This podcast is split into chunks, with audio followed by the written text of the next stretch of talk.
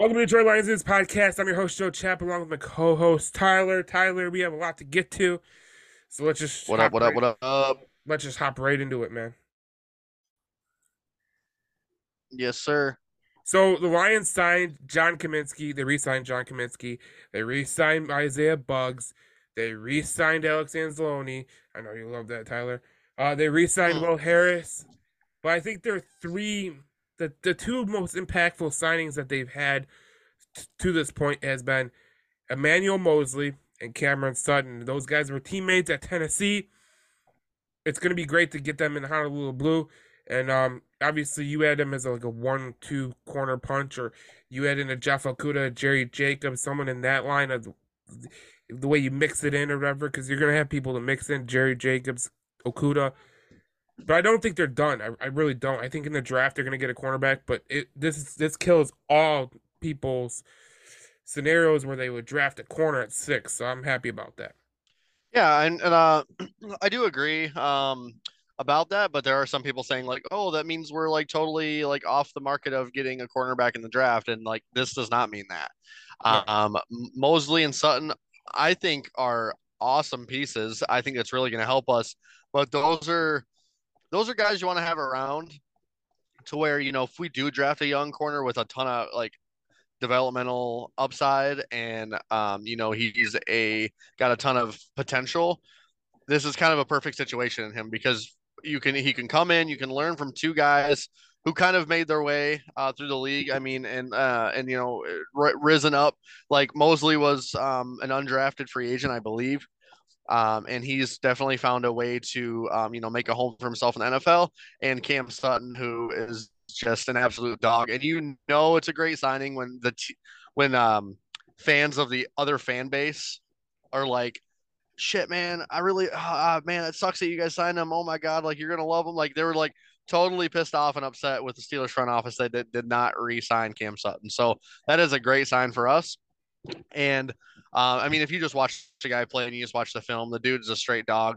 Uh, I love both of these signings, and I uh, I like that we brought some a lot of our guys back. It does give some culture.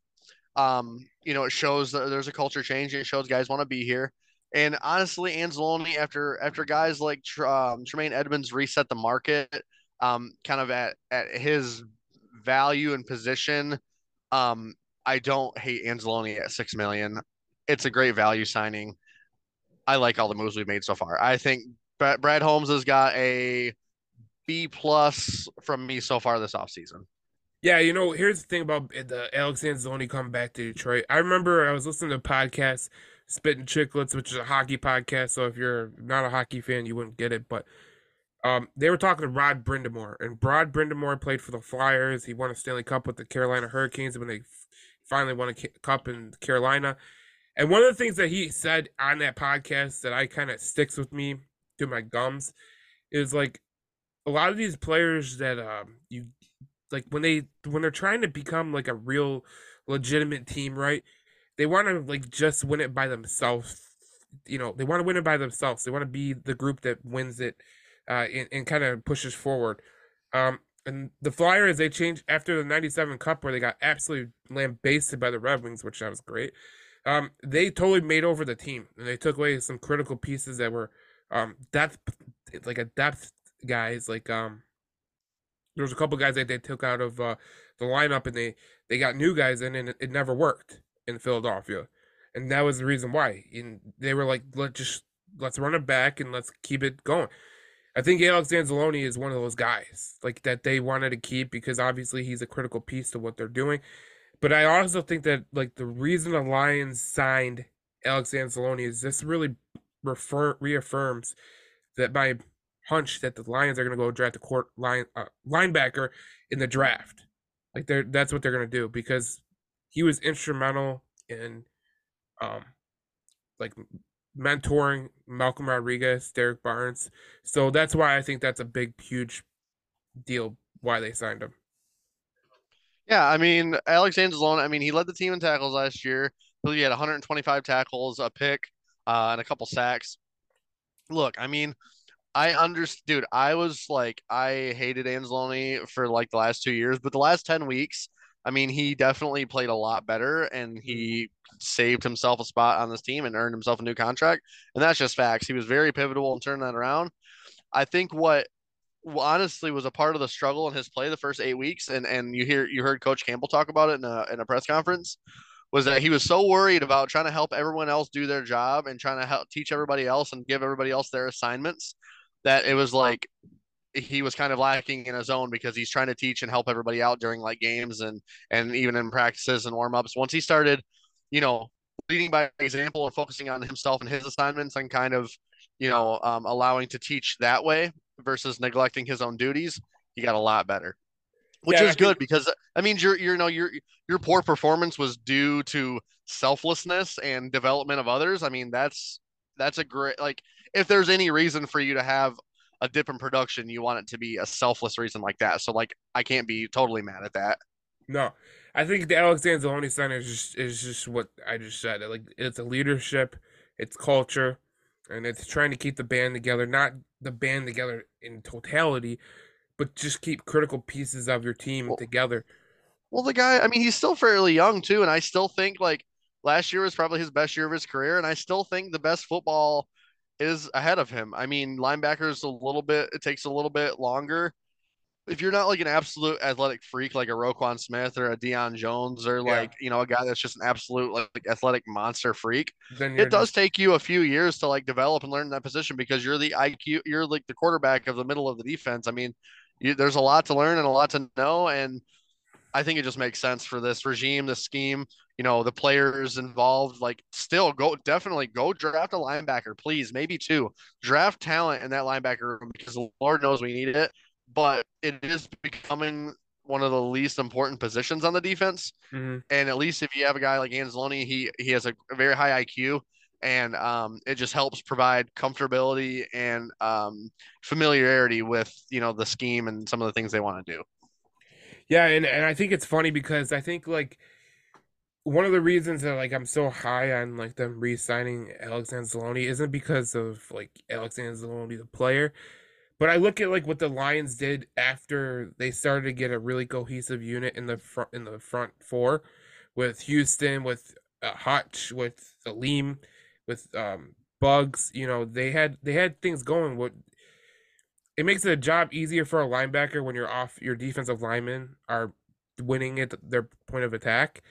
So I look at this and I go, listen, like at the sixth pick, you're going to be at a great opportunity to go draft a guy like maybe Will Anderson's off the board, maybe Tyree Wilson's off the board, but maybe Jalen Carter's there or Tyree Wilson's there. I don't think Will Anderson's going to be there at all, but who knows? You never know because some people might like Tyree Wilson more than Will Anderson. We'll see how it goes. I like Tyree Wilson a lot more than I like Will Anderson, to be honest, especially in this defense. But if you can get one of those guys like Tyree Wilson or Jalen Carter, I think you're going to see the best of your linebackers that you haven't seen yet.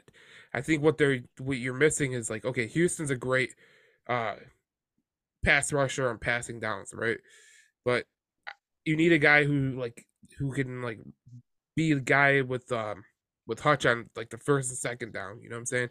Yeah, and absolutely. It, and it could be Josh Paschal. You could have a pass rushing unit where you put out Hutch, you put out Cominsky, you put out Paschal, and then you put out maybe a Tyree Wilson, and you're freaking gelling. And then if you want to, and Aaron Glenn's feeling a little frisky, like, oh, yep, we're gonna do some, you know, cute stuff.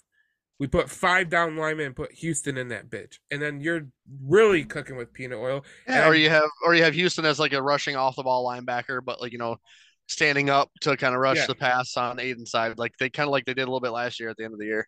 Well, I don't know if you heard my well, you don't know if you heard my video that I did out the Friday. Um, so what I said about it is like you look at the four teams in this, in the AFC and NFC championships, right? Eagles, 49ers, Chiefs, Bengals, right? If I told you Eli Apple was the best cornerback on the Bengals, you would be like, hell no, no, no way. Well, he was. And then for the Chiefs, it was J- J'Narius Sneed, and he's not no name brand either. And then for the 49ers, it was Charvarius Ward. Now, Charvarius Ward's pretty damn good, but that front seven really stirs a drink for him. There's a key in right. all. There's a key in all four of those teams. Their front sevens were legit. Like their corners didn't have to do as much because that corner, those defensive linemen, linebackers, they're getting to the ball, they're getting to the quarterback. Yeah. Like it's like boom.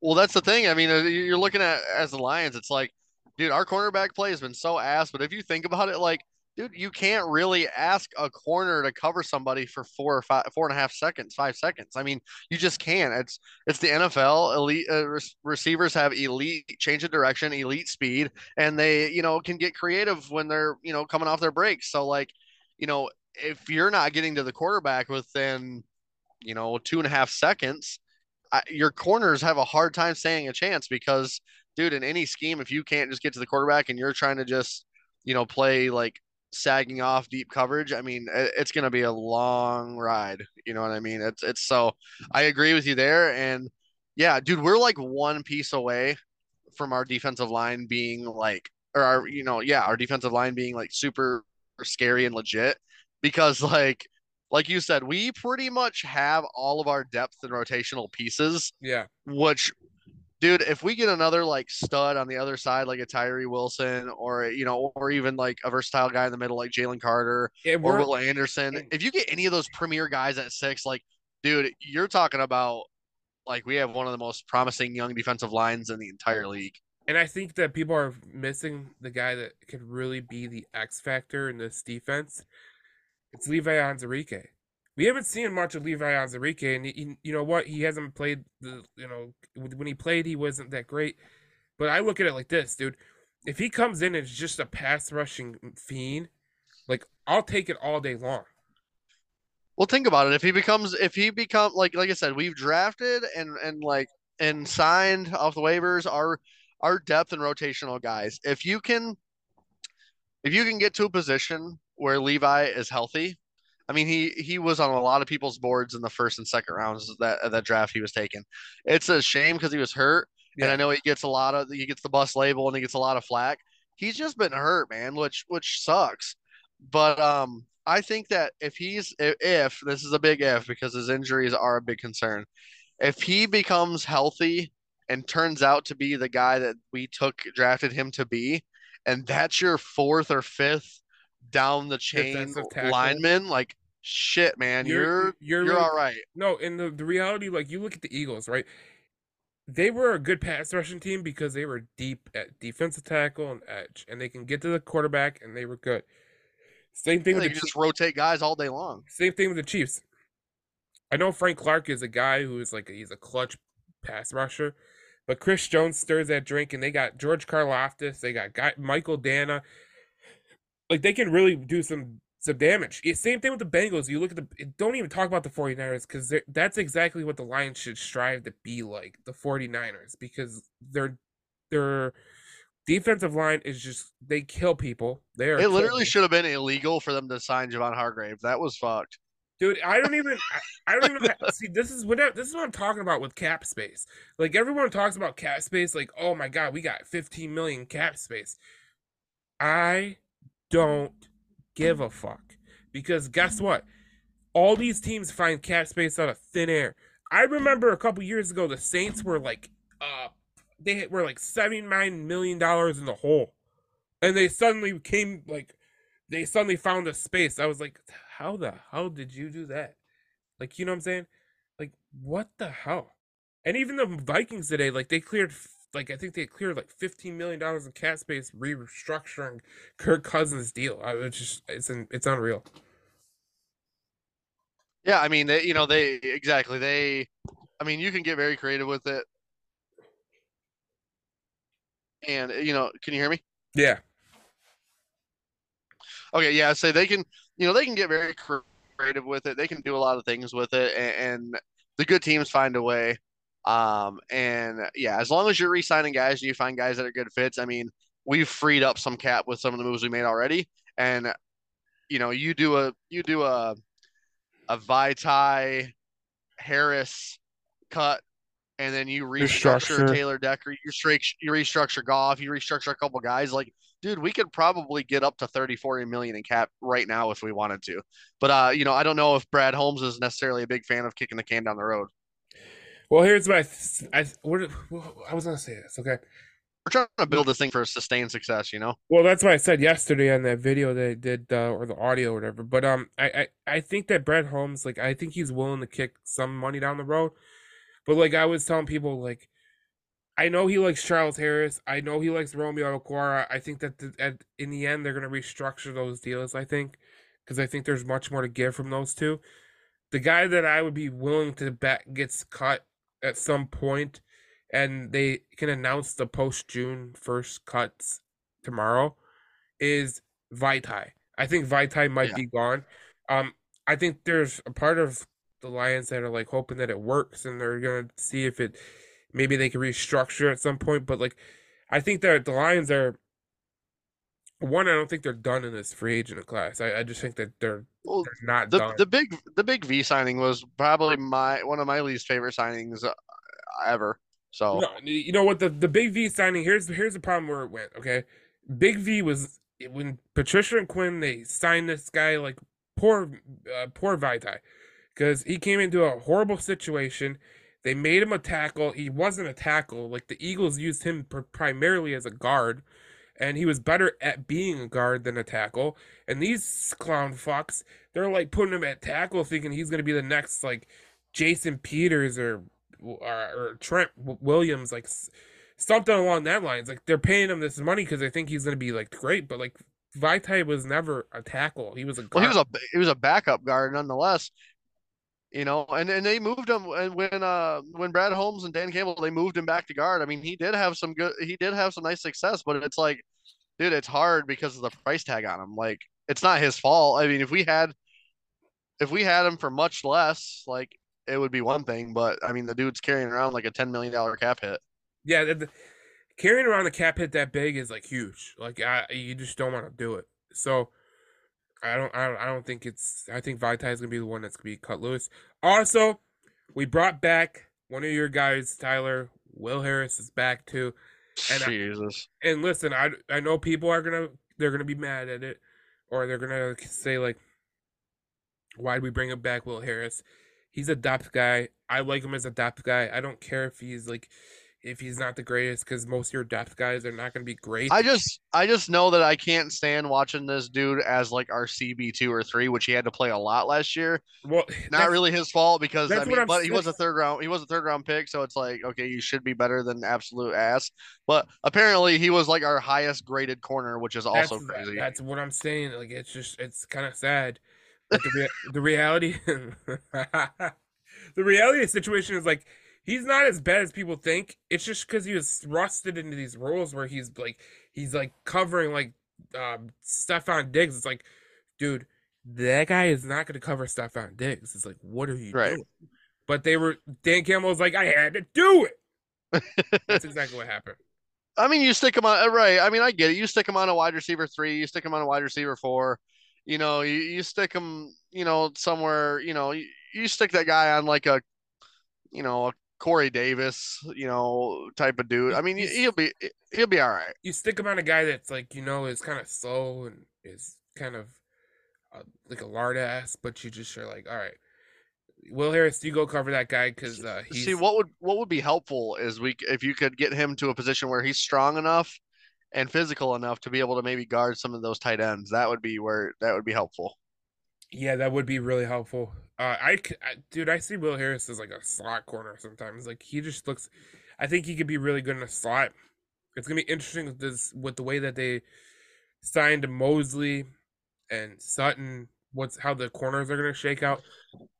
And that makes me kind of wonder because if they are, which I mean, if they are serious about drafting a corner in the first round or the second round, which I really do think we should, just because there's a lot of depth and talent at corner. If they're serious about that, there's gonna be like someone's on their way out, most likely. I mean, unless you know, unless you're hoping that like Moseley sticks around, like is around for just a year to kind of like help shape and mold and allow like Okudah to come into his own. And unless that's the plan, I mean, a guy like Okudah or Jerry Jacobs are going to be on their way out. But I, I think they really love Jacobs, and I think he's a great depth piece. Like he'll always be a fantastic like CB four, uh, CB three, CB four. I think Jerry Jacobs could be a great slot corner too. So like I don't think that they like hate him. I mean, they, they got him as an undrafted free agent, and the guy works his ass off. The fans I love him. He's a dog. like Pers- personally, I think this is the way it's going to strike out. I think that Jared Jacobs is going to be t- part of your top three corners. I think the guy on the outside that I don't think people are going to really realize this right now, but I think they're going to realize it by the time we get after the draft.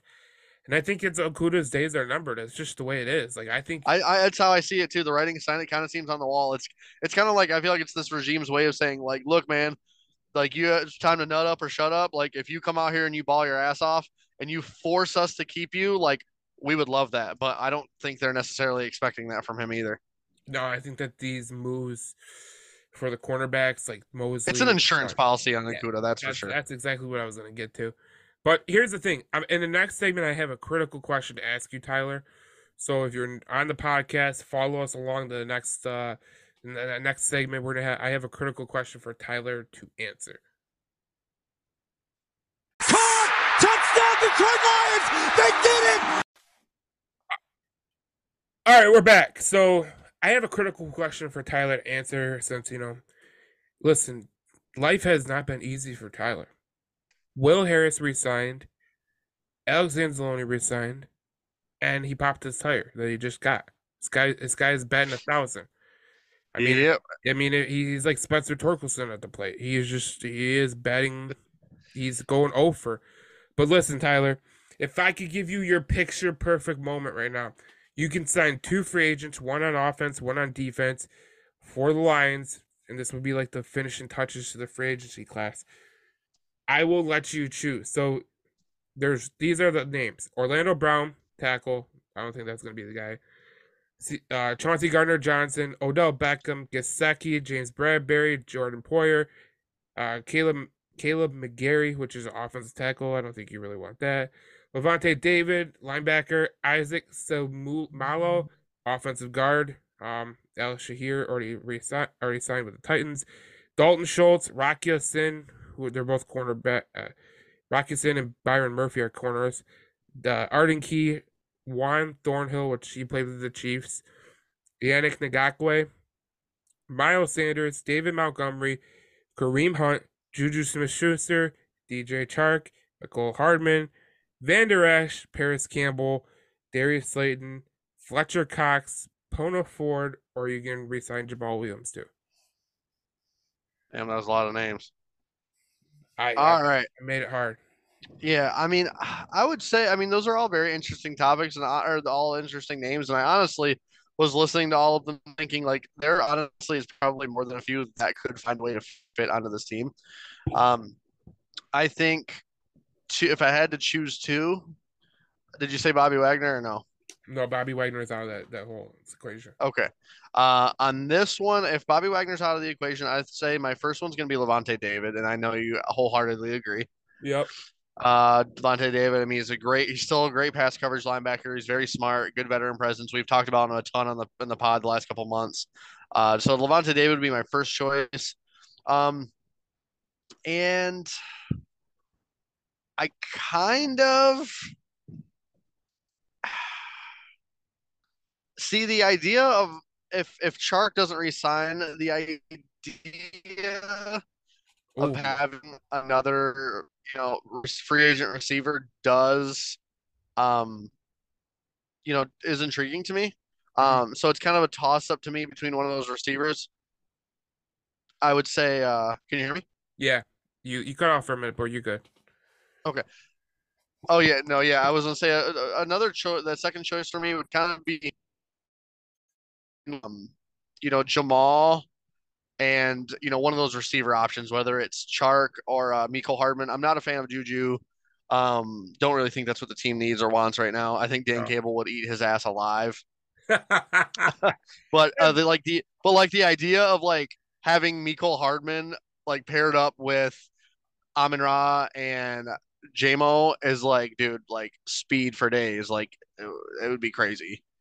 Um, that- so that- like yeah. I, I'm like Chark slash Hardman and then like Jamaal. Uh, So I'm kind of teetering. I can't give you like a ne- necessarily a definitive answer. I guess if you were holding a gun to my head and made me choose, I still would probably say Lavonte David and Jamaal Williams just because So I, I don't know what Jamaal's going to be asking for. I, there hasn't been any rumor of what he's seeking for uh, uh, contract value, but like I think he's really really important to this running back room, and I think he's really really important to the culture and to the locker room.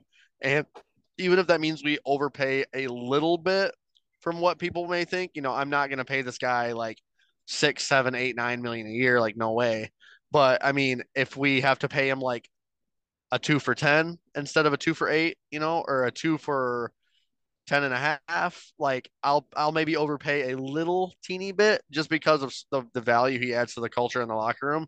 But, um, you know, if it starts to get north of 6 million, then, you know, give me, give me Chark or Mecole Hardman. Cause I, uh, I think we need to have another veteran, you know, receiver presence to kind of help, help out with, uh, JMO and St. Brown.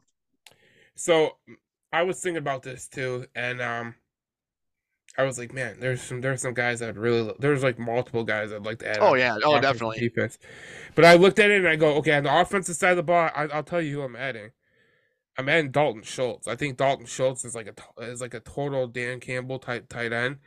I don't think he's gonna come really expensive. I think you get him for a pretty good deal. Um, I really like Dalton Schultz as a as a tight end. I think that he like him and Jared Goff. I think they would be really on. What do you, What do you think you could maybe get for a contract for him? Like maybe like two for 12, two for fifteen.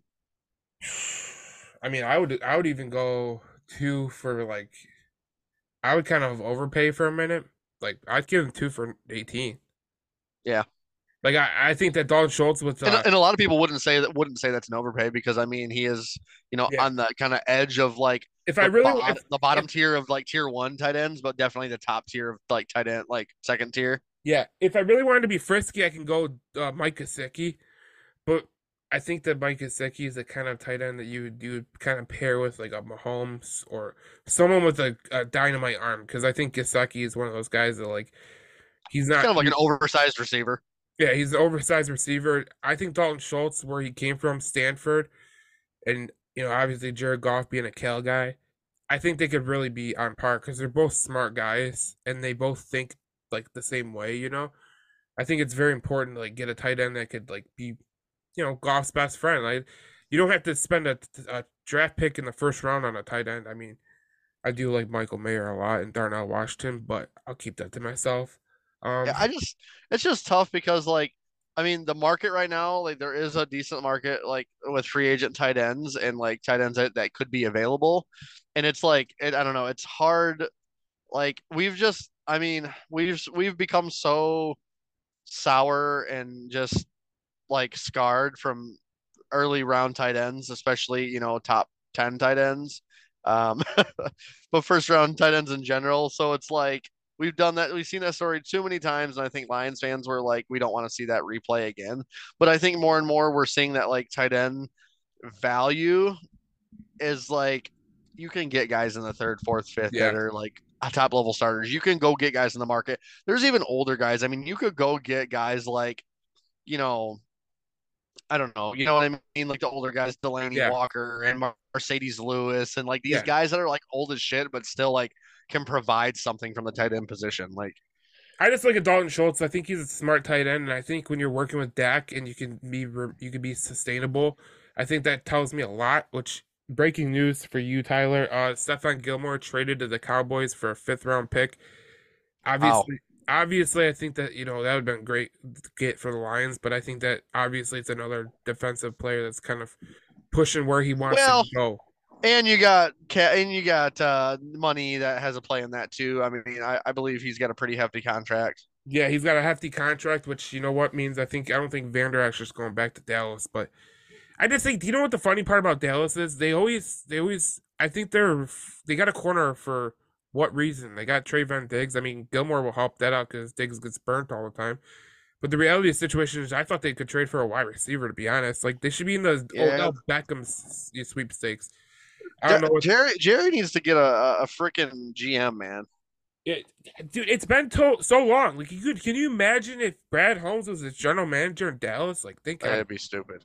Thank God he's not. But here's here's the thing. Like, it's just it's just Jerry Jones. Like, he's like that age old proverb, you know, like where like it's like the old football guy versus the new football guy. Like the guy that's kicking his ass right now is a new football guy, and Howie Roseman, and he's the old football guy. It's like we're gonna play tough and physical, and uh, you know, which is fine. But you got dude. He seems like he's so damn confused on his personnel. He he's more worried about putting asses in seats so he gets these big names and and these big stars and this and that, and and you know pays pays Zeke you know groundbreaking money because you know Zeke. uh you know, has a lot of social media followers and all the kids like him and you know he's cool. He, lo- you know, he loves Zeke. He just he just does, and I that's something that I, I just don't get. But I'm glad I'm not a Cowboys fan because they're it's a total. I I tell you I'll tell you what I wouldn't trade. I think the Lions have the better quarterback in Jared Goff. I don't I don't view Der- Dak Prescott as a top like I don't view him as a top quarterback in the league to be honest. And I think they got like I think you look at their defense, and I think that the Lions are trending better in their defensive team than the Cowboys are, to be honest. Because like Demarcus Lawrence, he's old, he's an older guy, but you know they got Micah Parsons, which is great. But like, besides that, they're gonna lose Van Der Esch this year, so that's gonna suck for them. But whatever, Jerry Jones is gonna be Jerry Jones. But for my yep, that's for sure. But for my offensive guy, obviously I went Dalton Schultz, and we're gonna take him away from the Cowboys since they want to, you know, give Stephon Gilmore a lot of money. But for my defensive guy, and this and you know, the offensive guy was really like I really wanted a guard, but I think we can get a guard in the draft, so I'm not really worried about it. Defensively, I'll tell you where I'm gonna go, and this is gonna be a little bit of a shock to you, Tyler. A little bit of a shock. Okay. I am gonna go I am gonna go. I was gonna go Lavonte David, but then I changed my mind. Too I, obvious, right? You already know. We already know it's your man crush Monday. But what if I told you we don't have to draft Jalen Carter because we're getting Fletcher Cox? Yeah, that'd be interesting for Let's sure. Roll, baby. Let's roll. Him and Lee McNeil and Buggs. Oh my god. Just... Well, he can teach. I mean, and he's one of those guys that are older, but he's got like like those positions when they're like the talent that they are, they can they can play for a long time and they you know they have a lot to provide especially from a mentor aspect and i mean that dude he's he's still a monster man like see i the fletcher cox thing like i just think like man if you can get fletcher cox you get him when I mean, he's not even old. He's I'm, I'm I'm speaking on him like he's old as hell. Like he's only like 32. Like he's right. not like. But in football terms, that is pretty old and he's been right. around, he's been around the block. But I just look at him like, okay, you give him limited snaps, you. It's like a calming influence in that defensive uh, tackle locker room. Basically, they get to learn from the best. You know, one of the reasons I wanted Jalen Ramsey when before you know we knew he was going to Miami was like I wanted him to come in and be like a like a guiding force for those corners that were like that we drafted, or maybe Okudah can learn from him. You know what I'm saying? Like that's that's what I look at when I look at these uh these veteran Chinese, and it's the same thing with Anzalone. Like the reason the Lions signed Anzalone is because of his mentorship towards Malcolm Rodriguez, and it's going to be the same thing when they draft a linebacker this year. Yeah. So that's that's where I would go with um the two free agents. But I mean, hey, look, man, you go. Hey, look, go sign Fletcher Cox go uh go trade a go trade a fifth for Slay and uh really get the band back together. Can you imagine that that secondary with uh, Slay, Tracy, nice. Kerby Joseph, Moseley, Sutton, Sutton, Jacobs? Oh yeah. Oh my god. Uh, I, Anzalone's job would get much easier being a linebacker. That's for damn sure. Anzalone's job would get easier. Rodrigo can roam like he did at Oklahoma State. That's that's the issue. Like I, I always tell people like they always go like, oh, you know, like Malcolm, he, he had a he had a good rookie season, not great. I was like, you'd have a good rookie season too if you had to do everything that you had to do. He he had he had a great rookie season. Twelve tackles for loss. That was that was the most by any rookie. He killed it. Yeah, I agree with that totally. I mean, anybody saying that like Rodrigo's season was anything less of awesome, especially for you know where he was at. I mean, value wise, I don't think anyone can argue. But just as a as a whole, I want to say like, dude, he was like a top. He dude, he might have been like a top three or top five rookie linebacker in terms of, um, like grading and advanced metrics and stuff. I mean, he was a stud. Yeah, he was a total stud, and I just think that like Rodrigo had a great rookie year, so I think they're gonna be on, on the greater thing. So in the next segment, we're gonna talk about the, the we're gonna wrap up the free agent um, fiasco, and we're gonna go on to like wrapping it up and doing what we're doing. Touchdown, Detroit Lions! They did it! Welcome back to the podcast. I'm your host Joe Chav. Tyler was with me. We gotta get to the news. What's up, everybody? The news around the league, Tyler. It's just flowing with news and breaking news, and I mean, one of the things that we just saw that you we kind of tied to Jamaal Williams, and this is kind of a little bit of a. It's not good. It's not good. I'm telling you right now, especially with Joe Mixon getting his house rated like he's Snoop Dogg. Uh, yeah, uh, I, I mean, yeah. So Samaje Perine just signed with the Broncos, two years, seven and a half million dollar deal. And the reason it relates to Jamaal Williams, um, look, the Bengals are one of the front runners to be interested in Jamaal Williams, mhm, uh, and they just let their kind of their backup like power back yep. uh, go to the Broncos, which, dude, the Broncos are literally printing money. Like that Walmart money must be feeling nice. Like they're just literally printing the shit. They're just giving everybody bags. It's Well, crazy. they, they closed the store in Portland because it was getting robbed. So I'm pretty sure they're recouping the money that they just uh, closed the store with. So, yeah. so yeah, so yeah, Samaje Perine, two years, seven and a half million. Um, in my mind, this gets the uh, the Bengals by losing him. It gets them closer to the Jamaal Williams Sweet sweepstakes because they were a team that was really interested in him. Yep. Uh, and that just opened up another spot for a running back and Yep. opened up a little bit of money. And overall, the situation just makes sense for a Jamaal Williams to Cincinnati uh, relationship. And that sucks a little bit.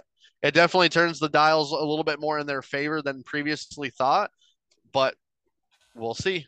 Um, that also rolls into the next question, Joe, is uh, do you see us actually re-signing Jamaal? Is that a real possibility?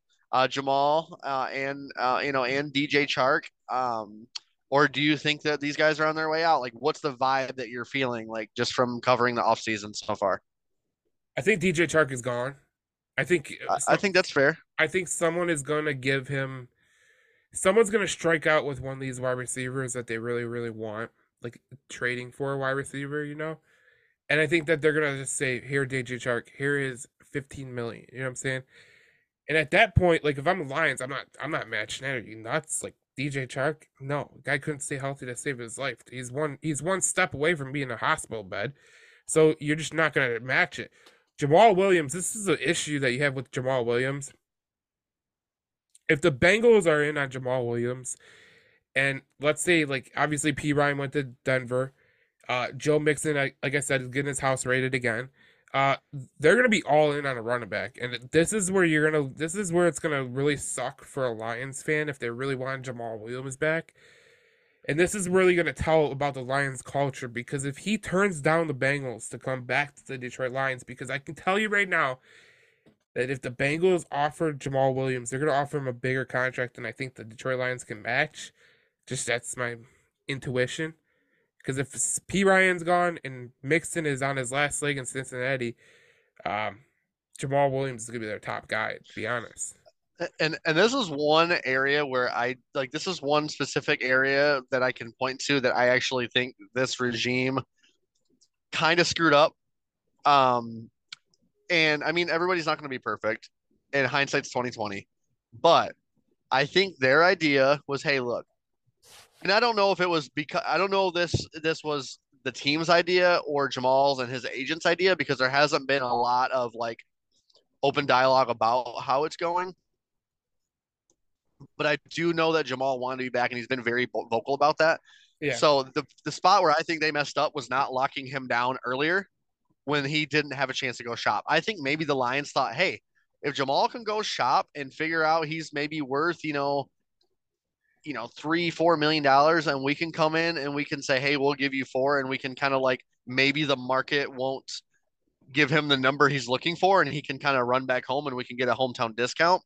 Maybe that was their thinking, but uh, with the some of the trans uh, the events that have transpired with like the Bengals or some other teams that are interested, Um, you know, the Jets losing James Robinson and still having Breece Hall recovering with an ACL, and them possibly getting Aaron Rodgers and uh, you know him and Jamaal, you know, were teammates in Green Bay. Now you're kind of looking at yourself, kicking yourself in the ass, saying, "Damn, I we should have locked him down." Like that's where I think like they screwed up, and and this regime makes a lot less mistakes than previous regimes. So I mean, ever, no one's perfect, but I think looking back on this, I think Brad Holmes may end up regretting that he didn't lock Jamaal Williams down maybe a month or two ago when he had the opportunity. See, this is where I disagree with you a little bit, and I think a lot of Lions fans are thinking that like that Jamaal Williams is like this end all be all. But what Brad Holmes did is exactly what great GMs do. They allow their player to go test the open market. I mean, let's be honest, like there was a guy in this town, Stevie Y, when he was with Tampa Bay, he let his major he let he he, he let his team captain Steven Stamkos go test the effing market. He's like, you go test the market and you go see what's gonna happen.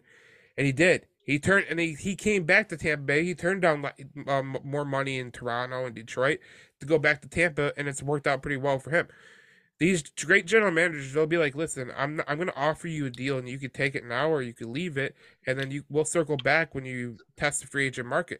That's what they did to john cominsky because i heard through a little bit of people that the reason that john cominsky got the deal he got which was 8.5 for two years or whatever his people wanted like 10 million dollars for two years. So you were paying five million dollars a year instead of like what is it Four, yeah, four and some change. Four and some change in a roster bonus. Like it, that's what Brad Holmes does, and that's what great general managers do. Like they don't just say like, okay, like we know you're a huge part of this team, right? We know Jamaal. I guess that does it gives them the ability to like it allows them to like feel like they have the freedom and like if they want to come back on their own accord, then fine. Like it does. I do see how it kind of brings back value, kind of like you know what I mean? Like kind of like kind of how when parents like if if their kids acting a fool and they're like I want to move out or I want to make my own decisions, it's like okay then fine, go, go make out. your own decisions, go do go be a damn man, and once you figure it out that you made a mistake, you can come back with your tail between your legs. I think it's exactly like that, and I think that you know obviously like you would love to sign Jamaal Williams right off the hop, but the reality of the situation is this, Tyler, like you want to sign the guy right now, right? You want to sign him before he gets a free agency. But the reality of the situation is like sometimes you have to let them test the waters to realize like what they have is like good enough. You know what I'm saying? Right. Let's be honest, this is Jamaal Williams' last chance at a real payday. So he was going to test the market anyways after his his historic year that he had last year. But if we're being honest, like a lot of those runs were one yard runs, and like yeah, we know he's a team leader, but like with Dan Campbell in that locker room, you're really not going to have a significant fallout. And I think they're going to look for someone that's exactly like Jamaal Williams if they do lose Jamaal Williams. It's not Brad Holmes' fault that he he was looking at this the cap and going, okay, we can't spend that much money on a running back because you look at running backs, dude. Like you are one bad contract away from being totally inept at that position. It's just a bad spot to be yeah. in. Like you look at the you look at the like like Austin Ekeler. Okay, Austin Ekeler is a freaking phenomenal running back. Okay, he's he he wants a trade from the Chargers. Okay, and the Chargers granted his permission to seek a trade. Why? Because they don't want to pay him the money that he's going to be getting when he's like he's on the later half of his career. What's what's what's what people need to realize is like running back is like a throwaway position right now. Like you you just don't really give running backs money. I got a question for you now. Yeah. We could do a whole segment on this, I'm sure. If uh if Jamaal's gone and our only running backs on the roster are Swift and Craig Reynolds, and you're staring down Bijan at 18, are you gonna do it? You take them, you take them, you take them. I listen. I I have said it before, and I'll say it again. Like them signing two corners today, it gives me the flexibility to be like this. Okay, at 18, if Bijan's on the board, I'm taking his ass. I don't care. Like, I just don't care. Like, go get his ass, especially if you lose Jamaal Williams. Are you really going to be worried about drafting a running back in the first round when you got two first round picks and you just drafted uh, Tyree Wilson at six? Like, Bijan Robinson is going to be a total stud. And the fact is, the reality is this like, I don't think that Lions fans get this yet. But like DeAndre Swift is not going to be your run with us next year. Like I just can, can guarantee you that. Like he's some other team is going to Yeah, bite bar- barring some like barring some crazy like anomaly year where he stays healthy the whole year and I mean literally he like he has to play like at least 14 games to even consider it, maybe 15 because they Yeah. really like the health is his main concern. And you know, he's got to put together like a great year, like a 2000 like like all-purpose yards type of year like for I think to like ha- to give consideration of an actual real contract like we may be able to if like able to bring him back after next year on like as like a depth piece, but I think he's like gonna be trying to get what he can out of a next contract, Yep. and some team will be dumb enough to throw him some money. Yep. So like no, it bar yeah, barring like an anomaly of a year, like we're probably seeing like the end of DeAndre Swift. Even if it's an anomaly of the year, and he goes and smashes the Ru- Russian record, based on his health in the previous seasons, I can't give him another contract. I just can't. So I'm I'm either way. I'm looking for a, a running back this in this draft. This this draft is deep with running back. You can go around for the round one through seven, and there's just running backs down the board. Oh yeah, you got you got you got Chase Brown, you got Deuce Vaughn. Ty, I mean, you've got you got Tyjae Spears from Tulane. You got Mo Ibrahim from uh from uh, Minnesota. You have Jair Gibbs. Jair Jahmyr Gibbs from Jahmyr, sorry, yeah, Jahmyr Jahmyr Gibbs. Gibbs. from Alabama. There's Kendre Miller from TCU. There's so many great running backs in this draft. So, yeah, if, if 18's staring you in the face and it's Bijan Robinson that's right there, and you lost Jamaal, and you're looking at the prospects of DeAndre Swift not being with you next year, hell yeah, I'm taking Bijan. Oh yeah, because now, now you're I mean now you're looking at a guy that's basically, you know, Saquon Barkley, but a lot younger, a lot less miles, and a lot cheaper. Well, let's be honest. Like the Texas didn't run Bijan into the ground. One of the No, things no, no, Texas, one of the things Texas did right was they had a good they had two good running backs, Roschon Johnson and Bijan uh, Well, Robinson. well, look, I mean, look what the hell happens when I mean, dude, have you seen the like amount of carries that like Jonathan Taylor got in college? Like it was it's crazy. I mean, he's only like 20 he's only like 24, dude, and he's got as many miles as some of these dudes have in their like early 30s, man. I mean, the guy he was getting like 400 400 touches a year at Washington or at uh Wisconsin, at, yeah. at, at his Wisconsin, and then he's coming in the league and they're ramming him with 400 That's touches a year. I mean, the dude's got 1600, almost probably 2,000 carries on his legs, and he's like 24 years old. that right there, that what you just said about um, uh, Jonathan Taylor, about the amount of carries he got at Wisconsin, that is the reason Wisconsin running backs and in a lot of portions they don't last in the league because by the time they get to NFL, they're just they're broken down and beaten. them. Jonathan Taylor is a freak, but you look at that down down the line of Wisconsin running backs that were great in college, and then got to the NFL and just fell off. I mean, you're going Melvin Gordon, you're going um, you're going um, James White. They're Ron Dayne. Like, there's so many guys down the line that were great in college, and then they they just get ran into the ground. Bijan Robinson was the difference. Like they they had Roschon Johnson that they were kind of they they kind of split carries. I mean, Mon- Monty Montee Ball went to Wisconsin, right? He wasn't. He was supposed to. He was like a what, a first or second round pick. Montee Ball's another one. He broke the I think he broke the touchdown record at Wisconsin too. I mean, dude was just yeah, but dude got like two, three, like two years, decent years in the NFL, and the dude was just broken down so damn bad that like it just just didn't work. Yeah, if you go with running backs from certain schools, like dude, you're gonna get yourself into some trouble. Like, I think like okay, let's forget Derrick Henry. Okay, the dude's a freaking animal. Like I think that Yeah, he's a monster. he's literally built in a lab. Like the dude's unreal, built in a freaking lab. But like you look at Alabama running backs too. Like I mean, Najee Harris has had some injury history. T.J. Yeldon, uh, Trent Richardson. Like you go down the line, like there's Yeah, I mean, Al- and and there's still some guys to be seen. I mean, Josh Jacobs, uh, you know, even uh, he's had injuries. I mean, yeah, you gotta go. You gotta go with it. I mean, like this is why I say like running back is like a throwaway position. You draft a, you draft one, you keep drafting these running backs every year. You're drafting a running back, in my opinion. It's like the San Francisco 49ers, okay? Like they they draft a running back pretty much every year. Well, what do we talk about in previous pods? We always talked about you need to find positions where you can have a carousel that you can continually get fresh legs. And as long as you have good coaching, good culture, and a good team, like you can cycle through those guys and that's okay. But like, and we just need to figure out like, you know, that's like like you said, the Niners, dude, like the elite teams, they like they know how to do stuff like that. I mean, the Kansas City Chiefs, they do it all the time with receivers and running backs because they have a staple in Mahomes and Kelce, and everything else is interchangeable. As long as you have those two, you have a really good chance of making an, an, an AFC championship. If you have Mahomes, Kelce, and Andy Reid, you got a really good chance. You get to the line, okay, like these good franchises always do. The Steelers, the Ravens, the Chiefs, the Niners. You get to a point where you're you you have so much depth in other positions. Like, yeah, you could take the hit of Tyreek Hill not coming back into to, to the, the Chiefs.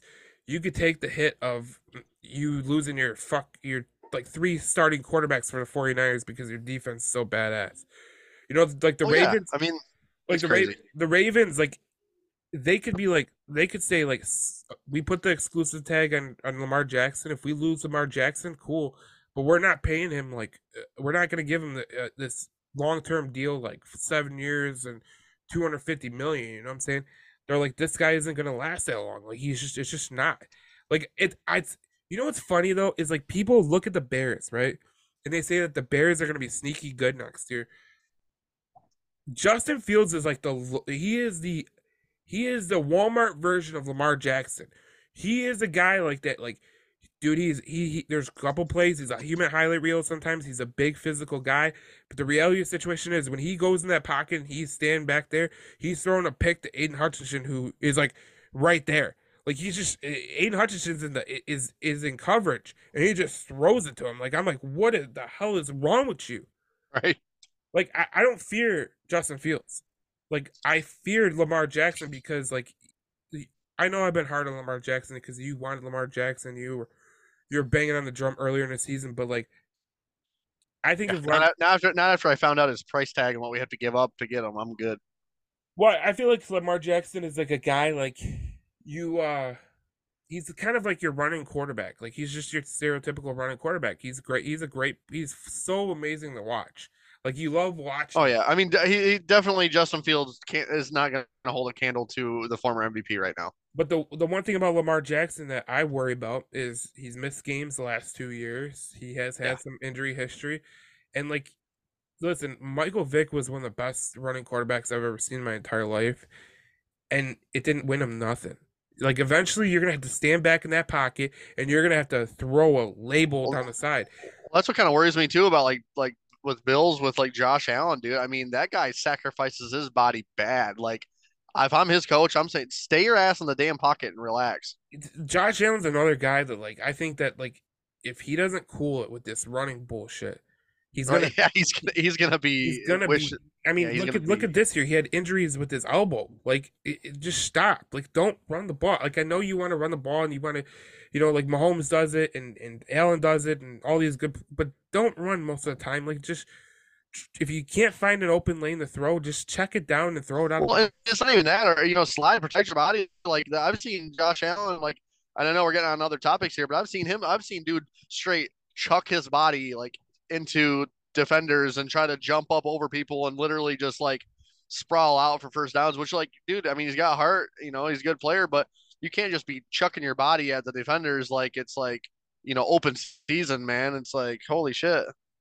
Yeah, here's the thing. Like it, you said, we were going on a separate topic. It's the same topic, to be honest. If you're looking at it the right way, like all these players that we have just named, Josh Allen, Lamar Jackson, um, Justin Fields, like they all have in common the same thing. They like to run the ball.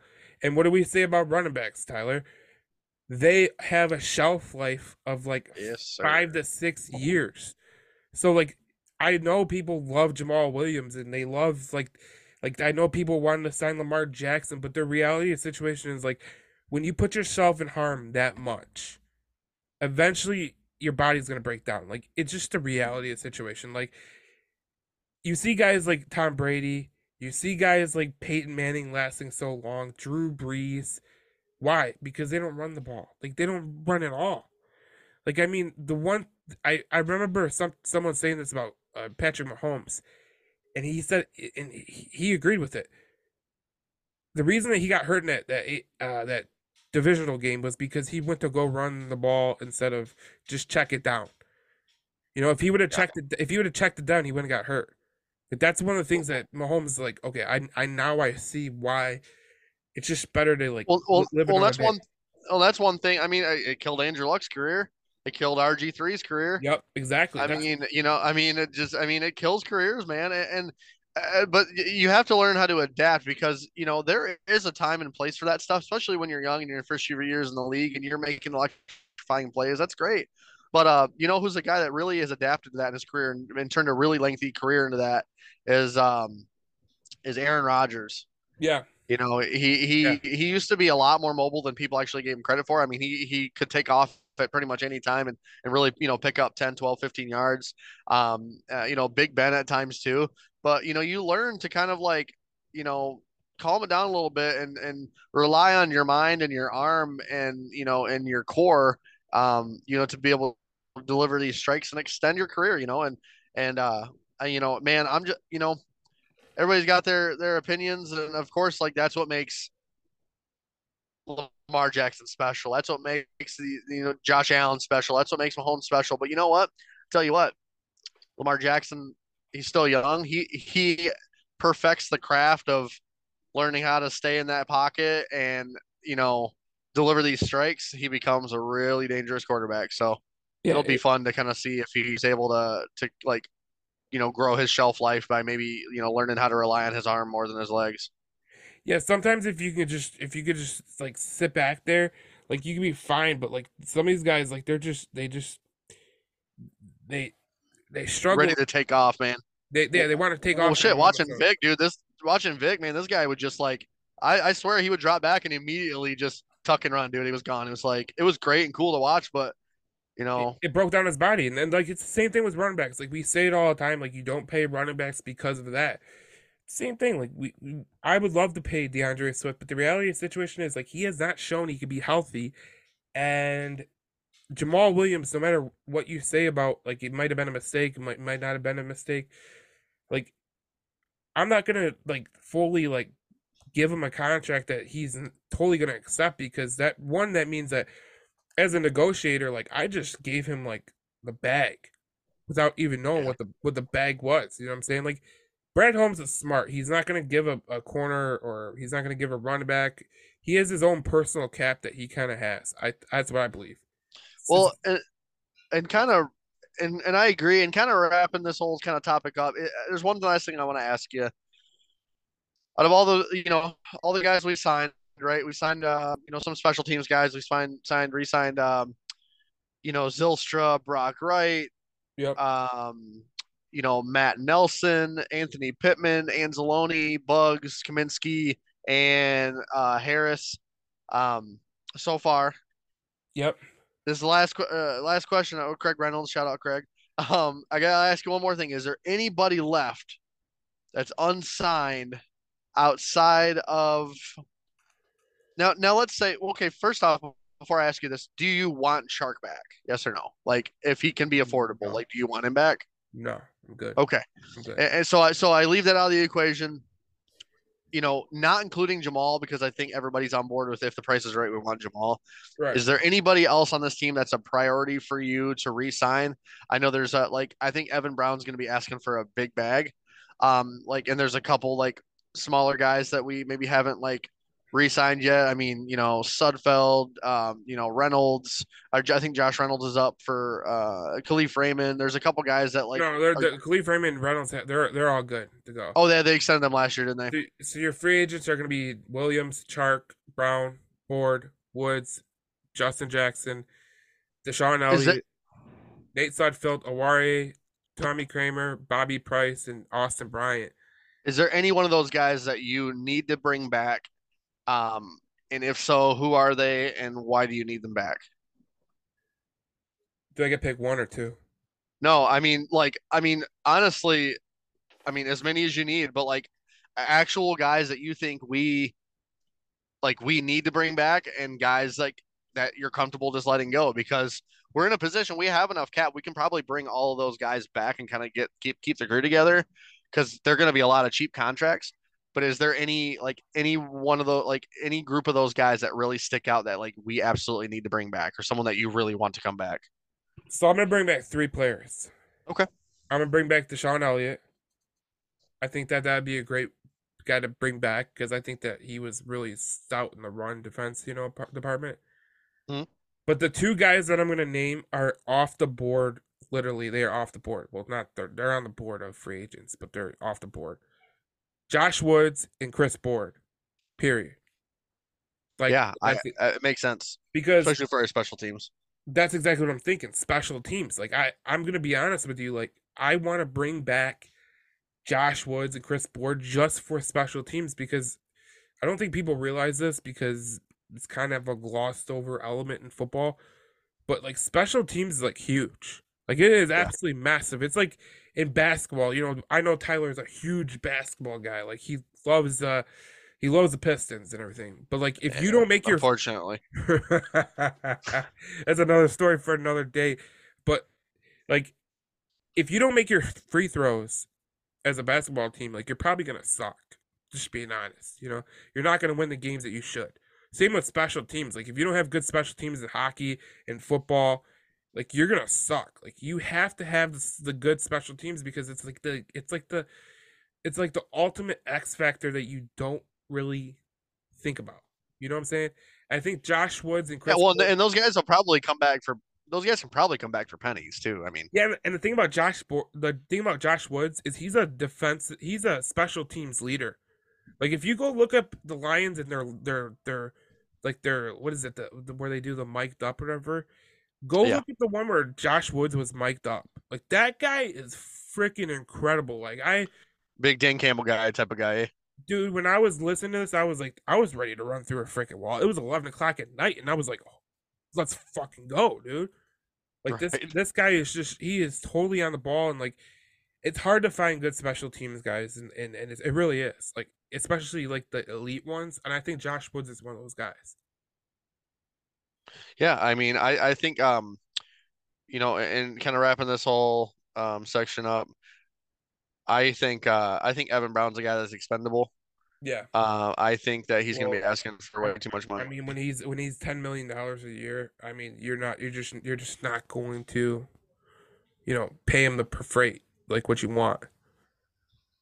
Yeah, I, I just- just I think I mean I mean he he was a great piece for us. He kind of gave me like reminiscence of the guys that we kind of had um in previous years, kind of like, you know, gives you some versatility, kind of like a like a Graham Glasgow. Um, or you know, just guys that can play like all like they can play center, they can play guard, they can kind of like shift all over, you know, decent IQ. And I think Evan Brown's a good player. I think uh but I think he'll be more valuable to some team that wants to kind of overpay for that um or more valuable for a team that really needs that um you know because as of right now i mean you i mean if, you- if you know you can go get starter money you don't want to be you know the fifth or sixth guy in a, in a rotation. Um you know because especially when, with us where i don't feel like we necessarily need to bring a guy back like that. But i, I would agree with you. I think uh, i would love to have DeShon Elliott back. I don't know if we can as far as what he's going to be asking for money wise or you know um there's a couple guys that I kind of like gave up hope bringing him back, and it was kind of like DeShon Elliott and, and Chark just because of like Yeah. the money situation. But yeah, If you- if you t- if you told me- I- I- yeah, I mean, if you told me I had to get rid of one to keep two, I'd get rid of the DeShon Elliott to keep Reynolds. I mean Woods and uh, Board. Just being honest, I think yeah. I I mean, think- and I I, think, think- we have enough. We're starting to have enough depth at that position where I think you're right. Elliott can be he's expandable. Same with Chark. Like I think that like you can go find cheaper options in the draft, and you know DeShon he really played a vital role for us because Kerby Joseph came along, and obviously we didn't predict that G- Tracy Walker would get hurt. So seeing what Tracy Walker's uh, rehab status is, Well, it seems like natural practice for for the Lions and other teams in general. Everybody kind of takes they they take a safety at some point, whether it's in the draft or the undrafted free agents. Usually, guys bring in a couple safeties because it's a position that breaks down quickly. They get hurt a lot. You know, there's Yeah. a lot of injury. So, I mean, you know what? I mean, there there's definitely guys that you know shit, we could we could grab a safety easily in the fifth or sixth round, or we could wait till the undrafted free agents come out, and we could go find ourselves a hard hitting thumper that you know maybe is seventy percent of what Elliott is or what he brings, but for you know ninety percent less money. So yeah, it's gonna be it's, it's gonna be interesting, and um, obviously we're gonna see what happens with Jamaal Williams, DJ Chark, but we'll wrap up the pod podcast in the next segment. It's gonna be a short segment. We did a pretty long segment with this we expanded a lot of stuff. So here we go with the next segment. It's gonna be just wrapping it up, and we'll we'll get to it. So we'll see you in the next segment. They did it! All right, we're back. We're, we're back. Lions, they they're in the free agency market. Obviously, Jamaal Williams is unsigned up until this point where we're recording the podcast at like five fifty on a Tuesday. So I'm fully expecting by the time we get off that he'll sign with the Lions. Wow. um, James Bradberry re-signed with the Eagles. I saw that. Yeah, dude. Uh, a three, dude. What? Three years for thirty-eight million. That's a steal. Wow, twenty million guaranteed. That is a that, dude. You gotta you gotta believe that that is absolutely like a I want to stay here like hometown discount like we, we just went to the Super Bowl. I want to be here because I I think he could have got more money. Yeah, I also a, I, I also wonder. Uh, dude was, was a freaking all pro. Was anybody willing to give him a third year? That's what I wonder. Like was were people like just going like, oh, we'll give you two years instead of three years? You know what I'm saying? And then the Eagles- one James Bradberry is kind of one of those guys where it's like he's really good in a very specific system, but like you start to like sway from that and like like I don't know, he's very like scheme oriented, like you know what I mean? Like I don't know if he would have fit. I don't know if he I don't know if he fits many places outside the Eagles where he can have that kind of level of success. Well, eh, let's be honest. I mean, if you're the Eagles, you had to re-sign Bradberry. I mean, look how many people yeah, you no, lost. Yeah, for you sure. lost T.J. Edwards. You uh, you Fletcher Cox is still out there. Hargrave went to the 49ers. Like you've lost a lot of your defense. So they're gonna be. I don't know what to think of the Eagles right now. Like going into next year, like I think when we originally got to free agency, we were like, okay, when the Lions like go to look t- towards next year, right? It's gonna be the Eagles and Niners that they're gonna be like competing against. You know what I'm saying? As the mm-hmm. three best teams. At this point, dude, I don't know if you could say the Eagles are going to be one of those teams because they're they've lost so damn much, and for God for sakes, dude, like if they really hire Matt Patricia and that that gives Darius Slay like I want to get the hell out of here. What the hell? Like I don't know what they're doing. Um, I know Hargrave cost a lot. They were never gonna re-sign him, but like, damn, like they're they are really losing a lot of players that you really don't want to lose. Yeah, I, no, I agree. I mean, that's another thing too like culture and player fit and just like from the top to the bottom i mean eagles their culture is like i mean it's pretty tough dude but like you know that i think we could build something stronger and and more you know relationship built and a better culture than the eagles here in detroit. And I, I basically my point was that sometimes you can have all these stars and you can have all this shit but if it doesn't fit the team and the mentality and the culture and all this, like you're gonna have these things, man, where like all of a sudden, instead of wanting to stay, you got four, five, six dudes that are just splitting and going to get the bag, like and and not really caring about like the team and the teammates and the staff and the culture. Like it, eh, it really is. You really do have to be careful when you're doing a rebuild to where like you make sure without a doubt that you're getting like the right guys in there for a long term rebuild, long term success. Yeah, I, I think that like okay, like a guy like like um, I think the Eagles would be fine, but like when you lose so many people in a in a in a, in a just one off season, like that could really derail you.